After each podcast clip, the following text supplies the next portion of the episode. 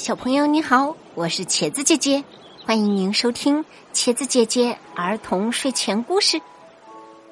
接下来，一起来听我讲的故事《流浪猫的梦想》。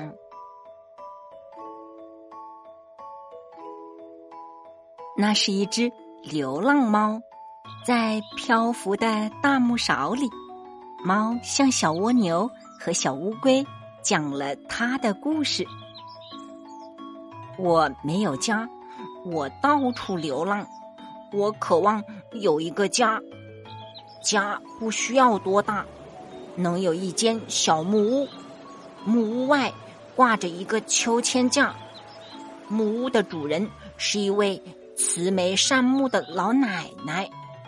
这就是我最理想的家了。我渴望被人收养。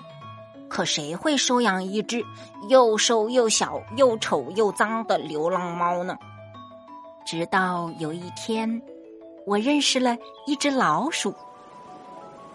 老鼠住在垃圾箱里，靠着吃垃圾箱里的残渣食物活着。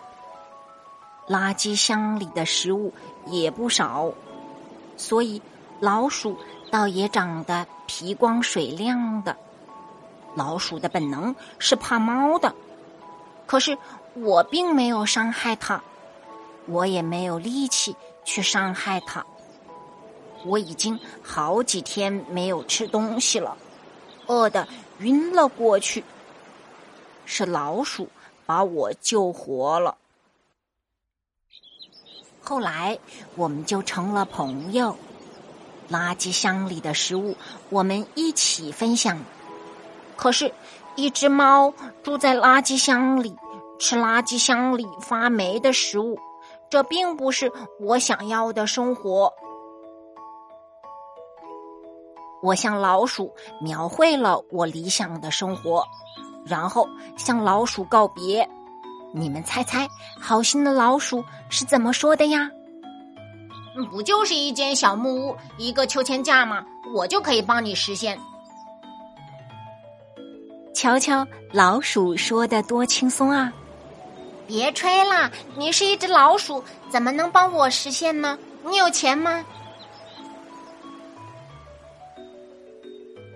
我当然是不信老鼠的话的，回了他一句：“我有宝贝。”老鼠给了我一张藏宝图，这张藏宝图不知是老鼠家族传了多少代的宝贝了。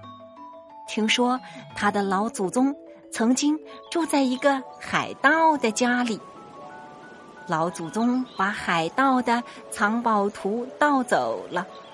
可是凭一只老鼠的能力，要漂洋过海去寻宝，无非是去送死。所以藏宝图只是作为一个传家宝，代代传了下来。老鼠对我说：“你是猫，你一定有办法找到宝贝。”好啦，为了实现我的梦想，我甘愿去冒险。我找来了一些氢气球，飘到了这海上。想不到，该死的海鸟啄破了我的氢气球。要不是你们，我早就喂鱼了。猫拿出藏宝图，藏宝图的地点。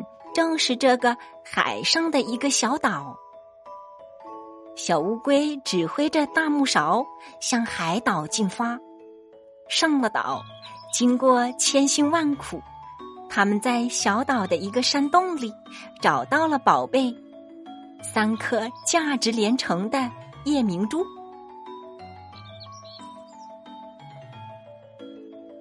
为了感谢你们的帮助，请收下我的礼物吧。猫送给小蜗牛、小乌龟每人一颗夜明珠。不啦，我们还要去旅行，带着夜明珠不方便。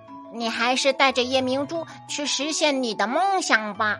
或许你可以把房子造得更大一些，多做几个秋千架，然后收留更多的流浪猫，成立流浪猫俱乐部。如果可以，招聘一个主人。猫的主人最好是一个爱猫的姐姐或者是老奶奶。小蜗牛和小乌龟都这样说。我想，这也正是我所需要的生活。谢谢你们。